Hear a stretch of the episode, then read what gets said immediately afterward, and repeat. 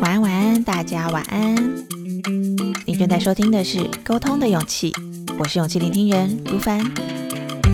上一集节目和大家聊到，和人聊天要找话题，要避免连续问对方一连串的问题，想在他的身上找话题。而是呢，可以先分享一些自己的生活小事，用具有生活感的话题抛砖引玉，帮助引起对方的好奇或共鸣，让对话有来有往。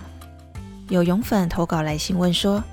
可是我的生活很无聊，不知道要跟别人分享什么，怎么办？”谢谢这位勇粉的提问，请不用太担心，这的确是蛮多人会遇到的聊天瓶颈。而一旦心里出现啊啊啊啊，不知道要分享什么这种烦恼和焦虑的时候，我们不妨重新来想想看，我们为什么要和对方聊天呢？我们究竟期待透过聊天达到什么目的呢？我们在聊天的当下，真的发自内心的想要跟对方聊天吗？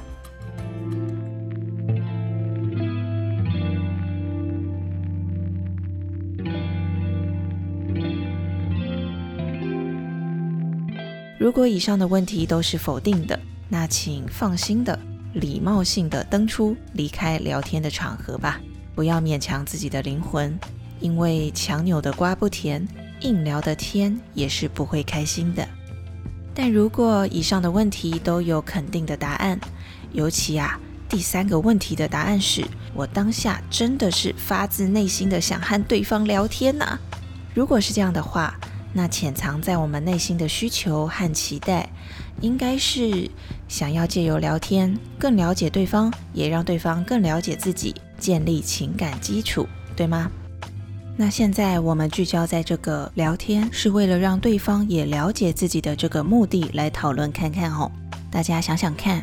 如果如果我的生活只有工作加一日三餐加睡觉。那我能提供给对方，让对方了解我的资讯范围，就会集中在工作、一日三餐、睡觉这三个话题。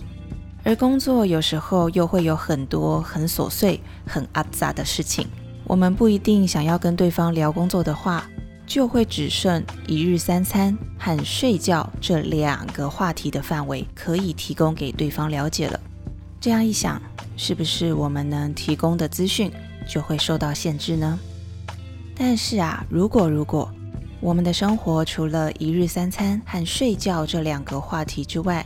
还有第三个、第四个，甚至五六七八九到一百个话题种类，可以让聊天的对象慢慢了解。那这样，我们能分享自己、提供自己的资讯范围变多了。是不是跟对方来往的时间线就可以拉得比较长，甚至聊个一千零一夜也不厌倦呢？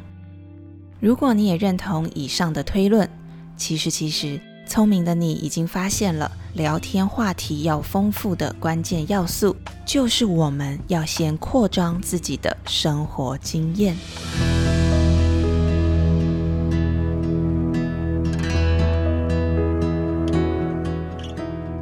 除了工作，除了一日三餐，除了睡觉之外，我们在生活中可以练习像小孩一样，不被世界的琐碎打败，而是对世界的细节充满好奇心，尝试新鲜的事物，探索不同的生活经验，累积聊天的话题。有些事情尝试之后觉得没兴趣，也不用沮丧，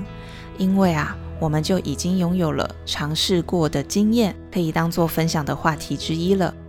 而如果在尝试的过程中发现自己新的兴趣和热情，不但和人聊天可以多一个话题选项，更能丰富自己的生命，这是不是一件很划算的事情呢？